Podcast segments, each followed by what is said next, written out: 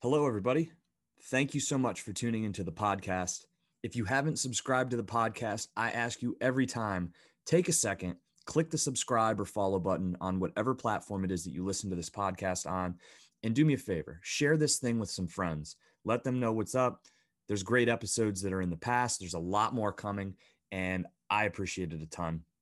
If you also want to follow on social media, it's at that curious Jones, and you can go to YouTube and find all the clips in video form of this podcast, as well as some other cool stuff as well. My guest today is a former guest of the podcast. He's a friend of mine. He's California born and raised. He's one of the coolest people that I've ever had a chance to talk to. And our first conversation was like random off the hook, as it always is when I talk with him we talked about rollerblading and his time growing up in the beach. Um, and I, I, don't even remember. It was it was a fun, fun episode. It was right at the beginning of COVID, and one thing we didn't talk about was the extensive amount of time that he has spent in the Amazon rainforest, um, doing a documentary, filming a documentary for uh, plant-based medicine and ayahuasca, and talking about the tribes and what they're facing down in that area. Um, and It fascinates me. I, I'm obviously, as you know, big into plant based medicine and psychedelics, the impact that they can have on mental health and just civilization in general. And um, there was some very, very freaky shit that right at the beginning of this podcast, I, I literally got goosebumps um, because of the kind of way that this all ties together. Uh, it's very strange, but this episode is one of my favorites in a really long time. And I hope that you guys enjoy it a ton. Please give it up for my friend, Joesh Savage. But before we enjoy the episode, as always, head to the website drinkaktion.com, it's action spelled with a K, to go and buy your very favorite specialty roast coffee that's sourced from Guatemala, small batch roasted upon your order, and delivered fresh to your doorstep. And if you want to save even more money, sign up for a subscription and we'll ship you that fresh coffee each and every month with an additional 20% discount. And if you don't like coffee, that's fine. We sell other things at Aktion. You can buy natural supplements, things like turmeric and hemp that are great for anti inflammation, as well as MCT bombs, which are a great natural energy source from coconut oil. And we've got apparel and a whole bunch of other cool stuff coming along the way as well drinkaktion.com, action spelled with a K, code word curious, and enjoy this episode.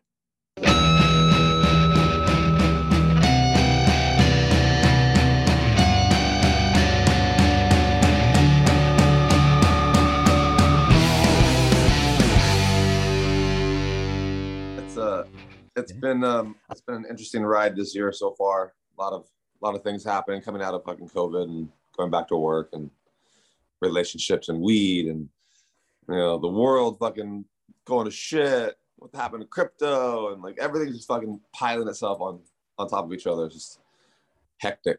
Everyone's feeling the fucking the crazy grind.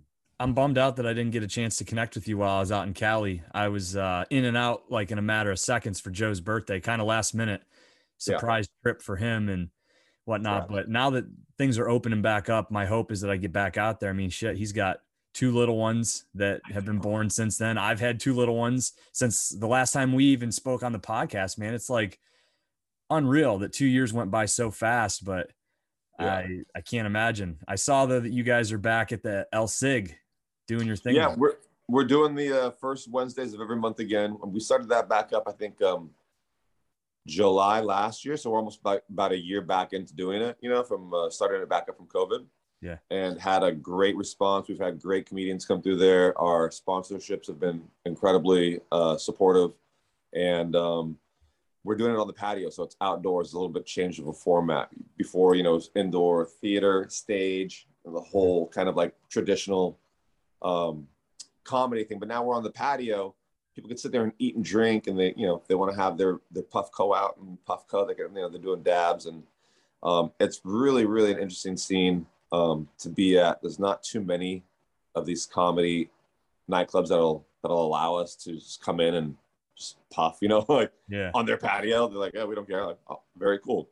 Um, that being said, uh, we are trying to look for new venues and expand this year. So we're going to be looking to our partners over at Green Street uh, for some venue space and a few other partners in downtown for like outdoor rooftop uh, entertainment spaces that we can move the show to and kind of keep the acts new and the vibe new. And um, I think one of the biggest things about doing live events and production is that there's always a like a, a, a sense of like newness and like unique opportunities happening at each event. Like, where am I? Who's going to be here? What yeah. are we going to do? And um, I think like curating those kind of events are very important. Like, yeah, there's a fine, there's a fine balance, right? Like, of yeah. having consistency so that you have people wanting to keep coming back, but then to right. also make sure that when they do want to come back, that they're kind of tickled with something that maybe they weren't tickled with before. Yeah, exactly.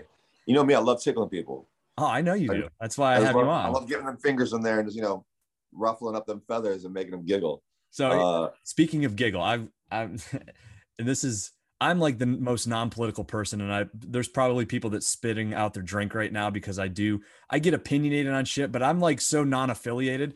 I'm just like right. I look at what's happening, um, and I laugh. I don't have cable anymore. I like bailed on cable. I don't have time to watch like senseless stuff. Although I right. did go and download Amazon recently to go back and watch all the old Ink Masters. Don't ask me why, but like I got in this thing and now I'm like episode eight, or I'm sorry, season eight, and uh, yeah. I'm hooked, dude. I'm I'm like vested so much because they keep bringing these artists back, and oh, dude, I'm. But it's, it's funny. It. It's right. It's, that's a fun show, and um, I I've never really been a fan. I had no idea, you know, like Ink Masters is such a big property until I started um, doing these these journeys with one of the lead Ink Masters himself, Chris Nunez. Um, oh, you know, you know Nunez. Yeah, Chris and I have become very tight over the past, I'd say, four to five years. Um, meeting him through a friend of mine, uh, another camera guy friend of mine out here, um, approached me and was like, "Hey, I've got this buddy who I worked with, you know, years ago. He's a tattoo guy from Miami. He's on the show called Ink Master. I was like, Chris Nunez. And uh, we go out to meet him and just fucking the coolest guy ever, right? Uh, down to earth. I heard he's a real party guy. But when we met, he's very just chill, focused, gathered, um, and had a mission of like, hey, we want to go to the Amazon um, to tell the story about the indigenous tribes there, their struggles with um, farming and uh, agriculture and the and and the political scene in the Amazon. And I was like, oh, this sounds really intense. Are we going to be doing drugs while we're there? and he was like, yeah, we're going to go down there and, and uh, you know, talk about plant-based medicine and ayahuasca and healing journeys of um, the tribal medicine. And I was like, sign me the fuck up. So wait a second. D- Dude, go. I have goose. I literally have goosebumps right now because yeah. I, I wanted, as you know, I sent you a message. I'm like, the number one thing I want to make sure we talk about is your trips into the Amazon because we didn't really touch on that on the last episode. I mean, we fucking talked about rollerblading, but we didn't right. talk about ayahuasca. And I was like, I want to do that. And I seriously had no idea that you were tied to Nunez at all. And I just randomly brought up this thing because I was like saying how I don't even watch television, but yet right. I literally have been binging Ink Master like religiously for the last probably three weeks. My wife's like, why do we have a new Amazon account? I'm like, oh, because I I didn't realize what your password was, and I needed to go and find yeah. a, another set of episodes because Netflix only has seasons four and five. So, like, dude, I'm I'm kind of like freaked out right now that the tr- the whole thing with ayahuasca and the Amazon is tied back to Ink Master. Like, I'm t- I'm telling you, I had no clue. Um, like I had to do my research on Chris. And when somebody was like, "Hey, you know, Chris Nunez, we're gonna go do this thing," I was like, "Okay, ayahuasca and Chris Nunez. Like, how? What's the correlation here? Like, what's going on?" Um, you know, Chris Nunez, famed tattoo artist. Tattoo artists aren't known for being like, I mean, they're they're great artists. They're not known to be the most chill guys. Usually, if they're rock star tattoo artists, they're fucking out there being like rock stars. They're out there in the clubs, they're out there in the bars, they're out there having dinners, you know, all around the town with you know celebrities and musicians and you know whoever you can think of that want ink on their bodies. And this guy's like the number one person to mark your body with ink. And um, so I'm thinking this guy's gonna be fucking crazy wild. You know, I'm gonna be like up 24 hours a day. You know, and I couldn't have been farther from the truth. About what this man has like brought to my life. And I was like, this Chris Nunez is a different person than I thought I'd be be introduced to or be talking to. And um, it's really brought a whole new layer of like what what I do with my life, how I interact with the world, and how I see things, and my my perspective on uh, sustainability, the the earth as a whole, um, plant based medicine, things like that. And I was like, who this rock star tattoo artist is going to make me change my my whole philosophy and the way I think and, and feel about about what I put in my body and about you know what I what I do spiritually, you know, in the in the spaces around me. And um, man, four years later, I'm like, I can't wait to go back. I can't wait to go down there to see my tribe and to go, you know, visit my people that I've been visiting for four years and building this community uh, community relationship and this international bond with and like literally living like a tribe member for like 28 30 days at a time. Did you have any experience in like prior to connecting with chris and, and your other friends with any type i mean i'm sure you probably had dabbled with psychedelics but anything in a sense of really going to have a deeper purpose as, yeah well and a deeper purpose as to why you were taking them right? Because i right. i took mushrooms a whole lot of times really just to go have a blast partying with my buddies and it wasn't until later in life that it i actually kind of closed uh, closed down how often i did it but when i did it it was yeah. way more impactful because i had a purpose and a reason right i think intention is a lot behind everything we do um intention where we put our intentions where we tell ourselves uh, the purpose of what we're doing uh, is gonna, you know, how it's gonna affect us. And as a kid, you know, I'm, I'm from LA, right? I'm, we talked about this. I'm from LA, grew up here. I grew up in this uh, SoCal environment in the 90s where like hip hop was fucking in, you know, like baggy pants were, were like the way to go. Uh, drive-by shootings were popular. We invented the game out here and um, it was just a it was a really we were having riots we were having trials we were having all sorts of crazy shit in the 90s in la and um, you know single parent you know kind of trying to keep me down and i was just focused on just wanting to get out and and, and see the world you know i was like a young 16 year old and so i was taking acid as a 16 year old kid in la right driving around the city trying to find these dark warehouses and fucking you know loud music and i was doing it with the intention to, to escape this this childhood life of trauma, right? Unintentional, like not knowing. And then years go by of, of this kind of a patternistic usage of psychedelics as a teen. And as I started to do more, I was thinking, well, if I'm going to bend my reality, like I should really start to like think of a purpose of why I'm doing it and, and focus on the the mission of why I'm trying to extrapolate this psychedelic experience. So when I went to the Amazon, I had already had these, you know, notions of like when you do anything with your mind, you should do it with the most purest intent. You should do um, a little bit of research onto your, you know, substances that you're taking, and also like think about what what it is that you're trying to accomplish. Like what what are we doing here?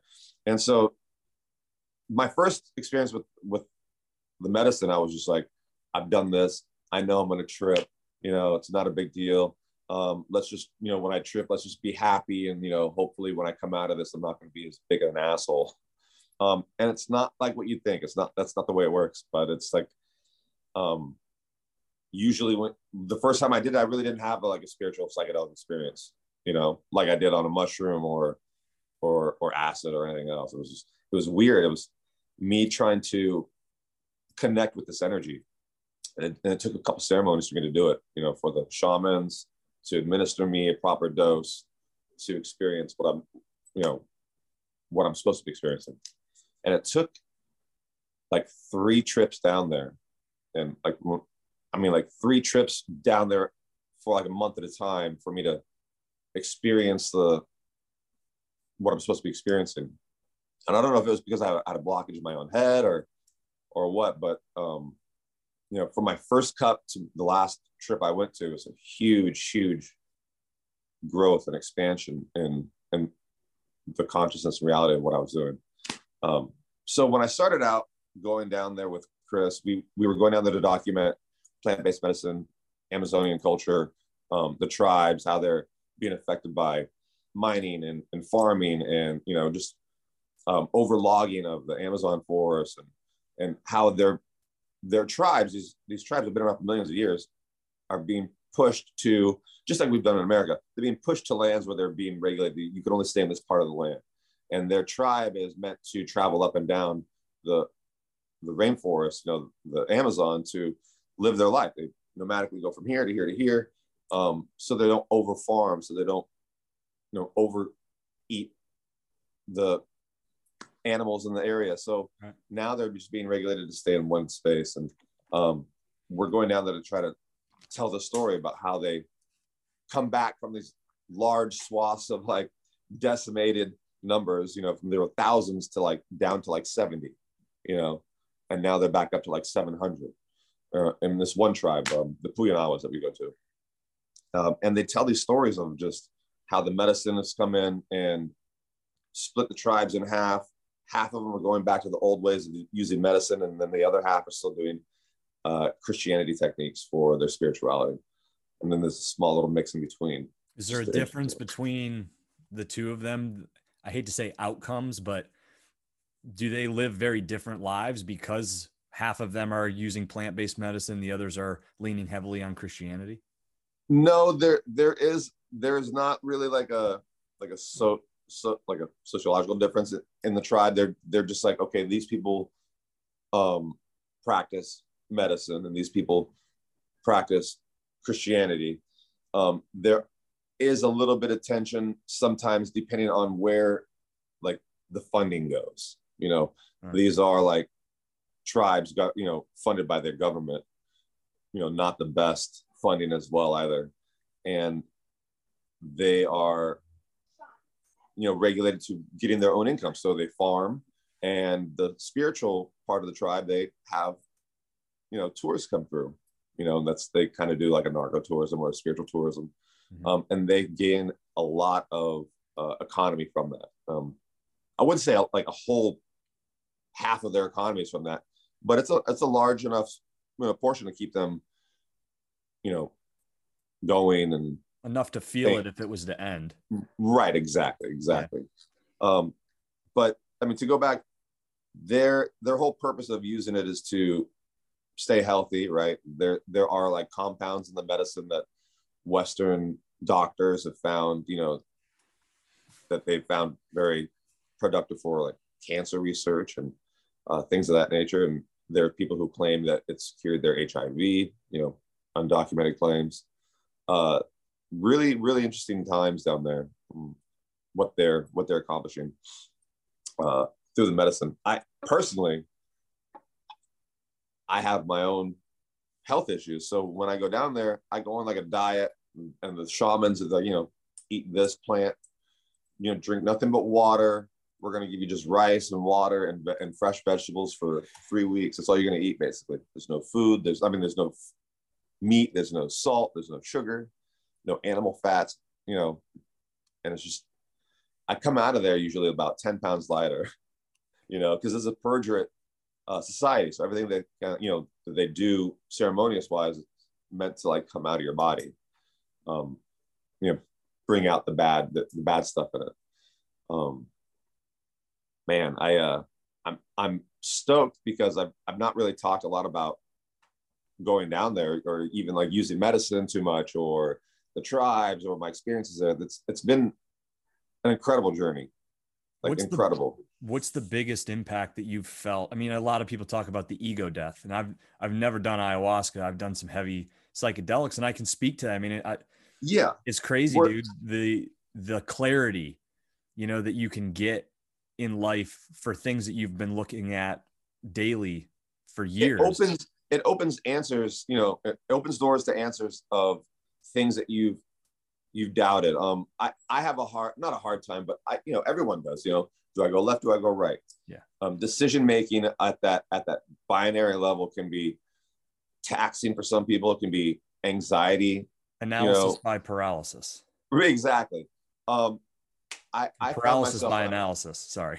yeah, right. I found myself when I was back from these journeys and the medicine that like I was making decisions less stressed. You know what I'm saying? Like I wasn't like, oh no, should I really go after this job or should I really make this email or should I tell this person, you know, what I think they want to hear?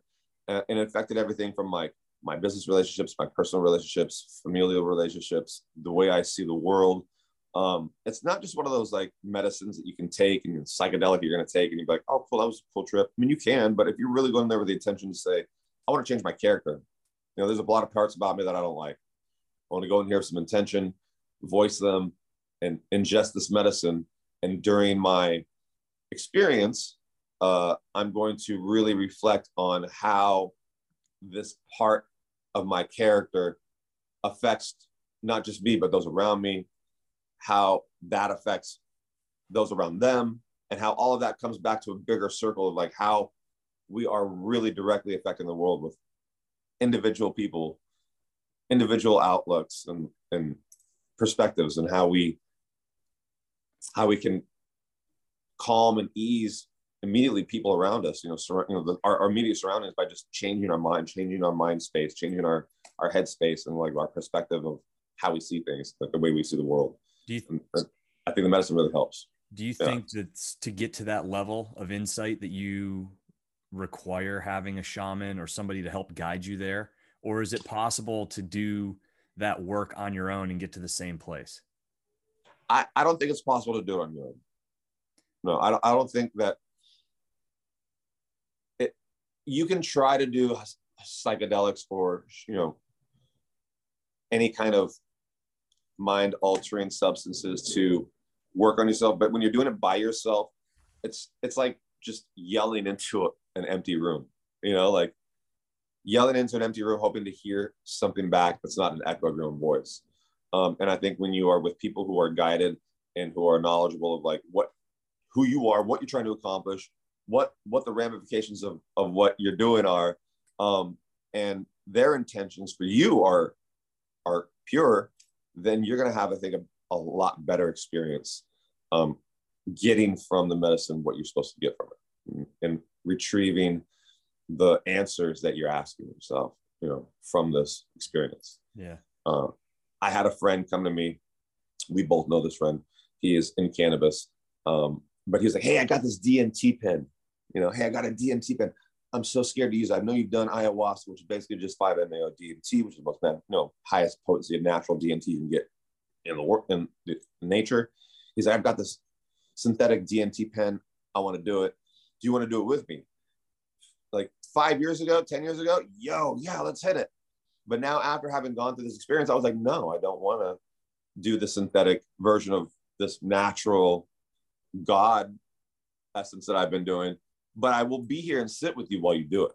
You know, and I think that was a very powerful part for him because he was like, okay, that's like a grounding because he was really scared. That's a really grounding tool for him to have someone based in reality yeah. that he can come to and say, are we okay? And I can be like, yeah, we're fine. You know, like you're okay. Um, and when you're doing ayahuasca, you have a shaman who is not just, you know, usually not drinking at first, but is usually so versed in drinking and drinks all the time that they can be drinking and really guide you spiritually to where you have to be in your head. I mean, uh, I've seen some crazy shit on ayahuasca, man. I've been like, what, what are you showing me, guy? I don't even speak Portuguese. And these tribal leaders will come up to me and be speaking to me in, in Portuguese or a half broken native tongue. And I'm understanding them, which is kind of weird. You know, like I'm getting it you know. Wow. I'm like, oh yeah, yeah, I can't, I can't reiterate, but you know, when I speak English back to them, they're like, yeah, yeah, we get that too. It's the most bizarre thing in the in the world, like communication barrier. Do you think it opens up portals that we that exist that we just because living in the reality that we're living in here in in on Earth with yeah. all of the inputs, everything that's coming at us with information, with sensation that and and just years of genetic uh, yeah. conditioning, right? Where our yeah. our DNA has just been kind of optimized for this chaos. Right. those things kind of get dulled a little bit. Um, yeah, I, I see what you're saying. That because we're so used to the chaos that yeah, like are people who like are living on Sentinel Island that you know have never been exposed to the craziness of what we know as life are right. they actually able to get closer and I, am thinking this because of like think of monks right you hear right. these stories of monks that can change the temperature of their body in right. certain areas because they're so in control of themselves they're so strong in mind but that doesn't that's not probably possible if you're working a nine to five you know living in you know whatever big city you've got to be like so cut off from all of that to be exactly. so focused that I exactly. think there's there's so many things that our brain has power over that we just we we don't even realize. You don't know what you don't know, and it's I wonder if these if you know psychedelics one of the many great things they do is to you know kind of crush down everything and allow our natural senses to kind of rise up. They um they definitely help in the calming of the uh, you know social anxiety. I get a little bit of social anxiety just being, you know, and I'm a sociable person. You know, you know me. I, I go out. I'll talk to. I've never really met a stranger at a party. I'll talk to anybody. Um, but a, you know, social anxiety is a real thing. You know, especially when you're living in a big city and you got to go out during COVID, and now there's all sorts of rules and regulations, right? Um, even before that, you would go out. You know, living in a society where like you're judged on everything from your fucking how you do your hair to whatever shirt or how much jewelry you're wearing to what car you're driving, what kind of house you fucking unlock the door at, um, and where that house. Like all of those things don't matter when you're living in a society where the only thing that matters is do you have clean water? Is there going to be food tomorrow? And is our house safe from any kind of invasion or protection from from the elements? Those are the three main things that that is just the focus of living an indigenous lifestyle. And and that shedding all of the how am I going to get money? Is Jane going to like me? I hope Bob over there isn't mad at me for you know not return. You know, like, am I going to be late to work today because traffic? Because nine hundred thousand other people are going to be trying to get on the on the freeway at seven thirty. You know, like you don't have those kind of stressors.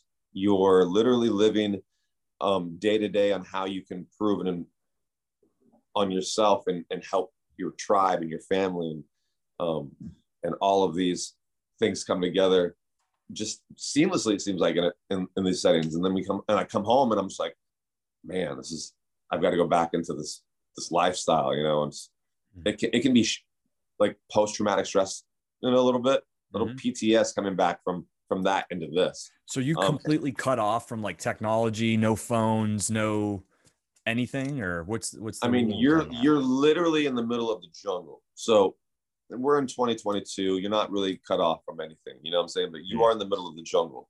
There are parts and portions where you won't have any cell service. So you're not really on your cell phone in the middle of the jungle. These people have Wi Fi, they have satellites. They do have to communicate with the outside world. They have to communicate with, uh, with government officials and, you know, and talk about how much farming they're, they're doing on their property um, how many people they're having stay in, you know, in their tribes. Um, so there is a little bit of technology. It's not a lot, but they all they all know they all have um, people have cell phones you know I'm, I'm, friends with some some of the tribal members on facebook and instagram you know so they're always sending pictures and stuff and it's a really cool tool because they they use that as a platform to talk about their needs and what they need to do to keep their their lifestyle sustained and and to keep uh, agriculture, you know, from being wiped out uh, in the Amazon by by these logging and, and mining and farming and and you know government subsidies and things like that. You know, so there are there are technologies put in place, but for the most part, people aren't even worrying about it. The, the main focus in the morning is uh, when we get up at one of these tribes, uh, we wake up and there's already people making coffee and, and, and breakfast, you know, for 30, 40 people it's nothing huge, but it's it's stuff to get sustenance going because we're going to be out in the field planting trees all day. I mean, they're planting things from uh, banana trees, different types of palms, nut palm, date palms, fruit trees. Um, you know, these aren't things that grow overnight. These are things that take, you know, years that they probably won't even get to experience to sitting in the the shade of these trees that you know they plant. You know, and they're not doing it because they want the immediate gratification. They do it because they know that their children's children are going to benefit from these trees, having 40 new banana trees. Um, you know, like a, a, field full of yucca, You know, their their their outlook is so focused on keeping sustainability and and the future and how it's going to be. And I don't think that we focus too much on the on the Western side. We focus like, yeah, future, sure, but we're worried about futures and stocks and commodities and money and, yeah. a, and a fake and a fake system that doesn't work. That you can see cryptos collapsing around us. Like, what does it mean? It doesn't mean anything. People are losing their shirts, and I mean, the only people that are truly happy, I think, the people that have the less, the, the least amount of things, the least amount of stress. And I've never seen a happier fucking group of people than when I go to the Amazon and I sit with these tribes and they're just, you know, three, four kids, you know, maybe two baby mamas, no drama. Everyone's fed. Love is everywhere. It's, it's, it's a different type of, of living, you know, because you, you can't sit there and hold grudges over people if you're going to see them for the next 40 years, right? and in a sense of like there's only 500 of you in this in this, in this town is there a lack of is there a lack of things to be envious about too because i i am really noticing like you have social media you've i mean the root cause of things is really what i'm always focused on right like right. why are people you know we have this big gun debate in america I, I like by the way agree like let's figure out a way to keep guns out of crazy people's hands like right. number one but I'm curious, like, why why are people wanting to do these things? Yeah. You know what I mean? Like there's there's a and, and I look at that across anything, whether it's guns, whether it's you know, bullying in schools, whether it's right. whatever the hot topic of the day is, there's there's a root cause for things. Well, and I think, I think envy is a big yeah. one for people, right? With depression and things they see how yes. everybody else is living. They don't realize. And I saw this great Jordan Peterson quote where he's like, you see this guy driving down the road in a Ferrari and you get envious of him. You get sad and depressed that you don't have that life. But what you don't realize is the blonde in the car with him has like a horrible cocaine habit and she's ruined like four guys' lives. And she's, you know, spending his money and running up his credit cards. And he's like on the brink of bankruptcy because his last two deals didn't fall through. And it's like you're envious of him, but you don't right. even you don't even know what's really That's going on. Yeah, it is a thousand, a thousand percent, right? And it, it's like in an area like the Amazon where you don't have a lot, you just have what you need. You also don't have the ability to be envious of people to the level that you do here. And it's like, uh, I mean, we're down all kinds of rabbit holes, and I'm curious if we could ever get back to any semblance of that in America because, to your point, the structure is just so grand and tied to capitalism and all these things. And maybe it's good, maybe it's bad, but it is what it is. Right. And you There's just no going back, basically. Yeah, I, I wonder. I almost think the only way to get away from it is to like hop on with with Joesh and rollerblade down to the fucking Amazon. You know, it's like I'm telling you, uh, I'm going back in August, um, and there's things that pop up, you know, here in in LA. These leaders come here because it, it's it's expensive, right? Like, yeah, living living the, how they live you know subsidized by their government, which is a third world as it is, right? And they're in the jungle. Um, it's expensive to get stuff to them. It's expensive to, for them to buy their land back, you know, from from these companies that that strip it and then they don't want it anymore, right? And then what do they want to do with it? Well, they make these indigenous people buy the land back and then they they plant all their trees again, you know. Um, and it's just it's like a constant cycle that that really it's it sucks because this is like where you see all of those movies that go, oh man, they logging and and Western civilization and the Amazon, you know, it's horrible. And you go, yeah, yeah, yeah, how bad can it be? And then you go down there and you're like, oh shit, you know, like it's really taking its toll on these people. Mm. Like generationally, these people didn't know what sugar was. These people didn't know have any idea what refined sugar was in the in the 1900s before before 19 whatever. Uh, white man comes into them with bags and bags of sugar, and now all these people are addicted to sugar so much they, their teeth rot out of their mouths because they eat so much candy and sugar, and the, there's not a whole lot of like uh, education on hygiene, and, and you know, there's more, but there's not a whole lot. You know, there's not a whole lot of money for dentists down there, so you get things like that. That how we affect how just our own like life, how what we perceive as oh sugar, it's good, it's great, right? It's great, yeah. But these people are fucking rotting their teeth out because they don't have fucking full time dentistry but they're addicted to sugar because it's a refined, it's a refined, you know, Western thing, you know. Um, things like that, things that how you don't think that a little thing like sugar can affect a community of people, but it does. You know how how the littlest things that we can introduce to something, a society, a group, can affect them greatly for generations. Um, and like I go down there with the intention of like, I want these stories by these people to be heard and to be told because Western people don't get the opportunity, or the chance to go down there to see this. And they don't, they don't really know. They just know that there's Indians living in the jungle taking drugs. You know, like that's mm. really the the simplistic version of what people see. It's, it's so much further from that. I mean, it's it's deep. It's really deep. And I'm just literally like scratching the fucking tip of the iceberg for you right now. Um, so the, your your time down there. I mean, obviously personal growth, but you're talking about you know documenting this. So is this a part of a, a big project where you're gathering footage yeah. over years and oh, years and this is like oh, a yeah. long vision so yeah.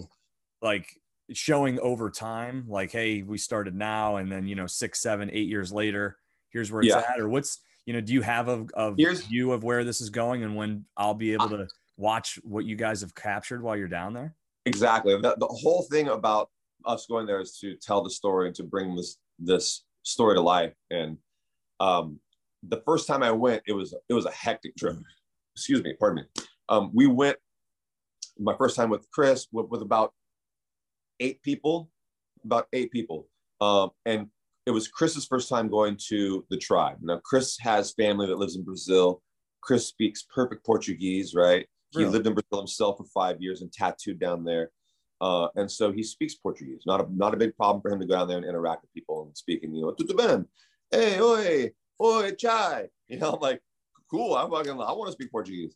Uh, so when we get went down there the first time, we went down there with a group that he had been introduced to in upstate New York, and we get down there, and this shaman that we were with, Western shaman, right, from from America, who has the ties to the government officials who have the ties to this tribe, which is how this American shaman was able to conduct his ceremonies in upstate NY, you know, and do and do these introductions to Chris and kind of you know introduce Chris to to all of us.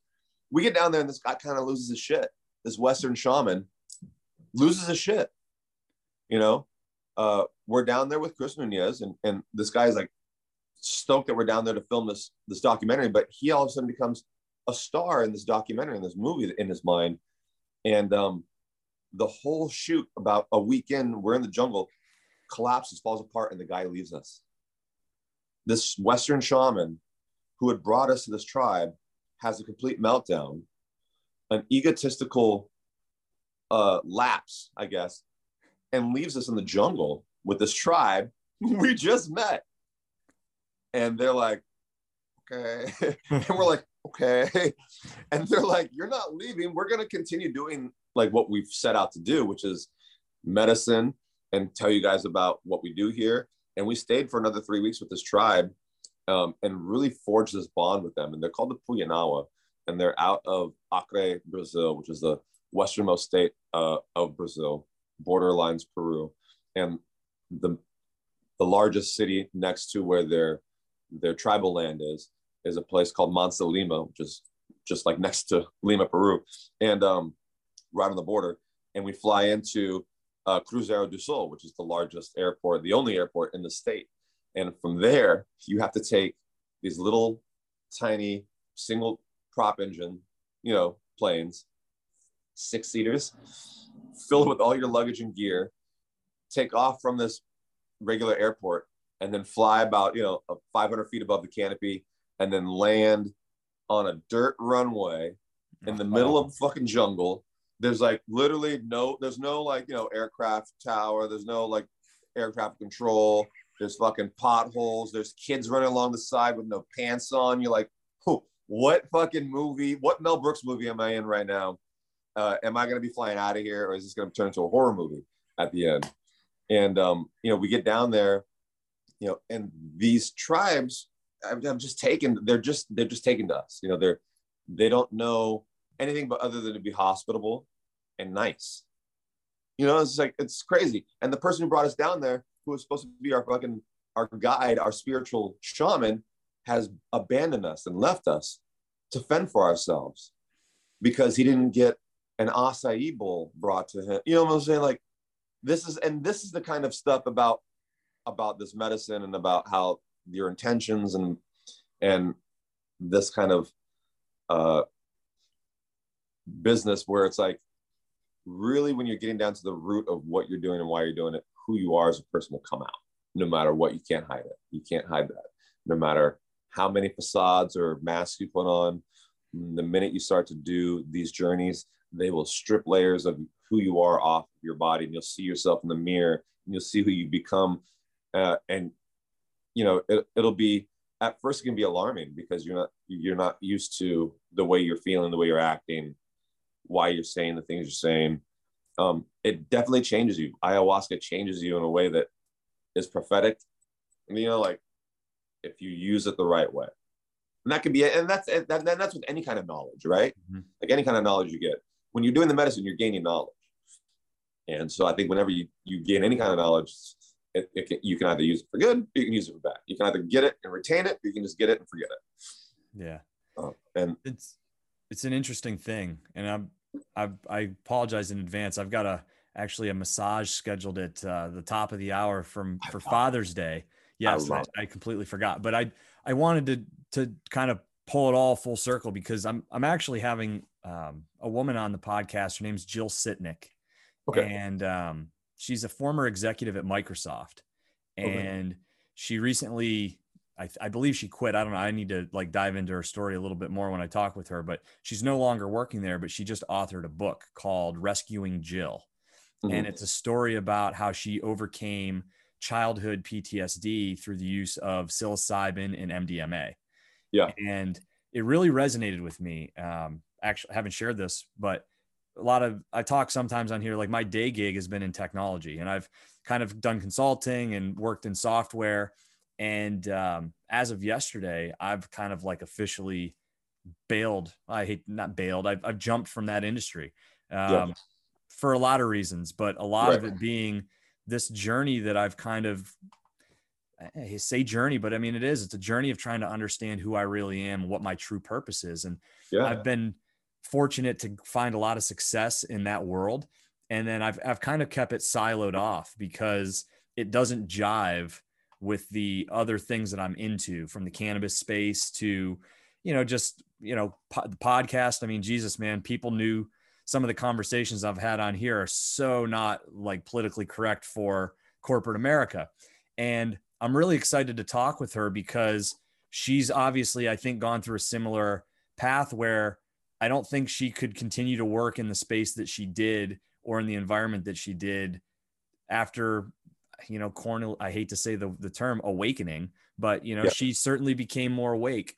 And I'm I've been less able to put up with things that I as a young adult kind of was okay with accepting in corporate right. America because I've scratched the surface and I can only hope that, you know, being able to have a more guided thing. And that's why I asked you if you feel like a guided experience takes you further and I assume that it does because I feel like does. I opened up the gate. Yeah. And I'm yet to your point. I know that there's something there because I can hear an echo. Right. But to dive in there, it, I'll get lost. And you need somebody to basically just walk you through, walk you across, and yeah. that stability and that that that that shamanism, if you will, yeah. um, is really important. You know, and uh, you can see why and how priests and and you know rabbis and people who who are in this conventional theological space the they are shamans for a spiritual realm so spirituality is you know can make you see and feel things you know what i'm saying just like ayahuasca can um and so you need a guide there to kind of guide you through you know you need a priest or somebody to kind of like guide you through these things a shaman is just a version of that you know just we don't call them priests you don't they're just somebody there that can point out the realities to you, right? They're going to point out what is real and, and what about you probably is is the best part about you. Um, I notice a lot of times I go down there, I have a hard time. Yeah, yeah, yeah. I have a hard time with um my interpersonal relationships. And so going down there when I do uh, these journeys, I focus on how to better my communication with those around me and how I can deepen my connections with those people that I love. And it can be it can be good and it can also if you don't let there enough time to absorb and to and to recollect you know all of the things that you've gone through um sometimes it can be damaging you know what i'm saying? If you if you're doing a journey and then you come back you say i've got all the answers and i'm going to fix it right now. Actually in six months you'll find out that what you've been trying to do is probably wrong you know what i'm saying? And that you're you're not you're not hearing the full message. So a lot of times with like these journeys of doing ayahuasca um, my shaman always tells me when you go home stay low key drink a lot of water you know reflect write things down in a journal um, and don't don't react too much on on things because you are going to be see things in, in, a different perspective and you're going to be want to be react you know reactionary towards them um, and just like just observe and and and focus and just you know reflect on what what it is your intentions of of coming here to to do these things were and that's the, I think important in anything. Just take out the ayahuasca, um, and that's just a tool to get your mind going. But like, just focus on your intentions. Make sure that they're they're good and in line with what you are trying to achieve, and and that they don't hurt anybody. And I think that that's that's just a good model for life, right? You know? it's a perfect model for life. And it's probably the perfect place to to end this. I hate to be as brief as we were, but I hey, um, oh, I'm no. glad to talk to you this morning. I'm sorry it took so long. Um, Dude, no worries. You know, I've, I've really been going through it. No, you're good. You're good. We'll um, let's let's chat outside of this as well too. Yeah. Um, for yeah, sure. Yeah, definitely. And definitely, actually, definitely. and next time you're out here, hit me up, man. I will, uh, without a doubt. Hang. Love you, my guy. Thank you so much, brother. I appreciate yeah. it. Yeah. I'll, I'll hit you up. You Behave you. yourself. I'm gonna try. Later. Later, Justin.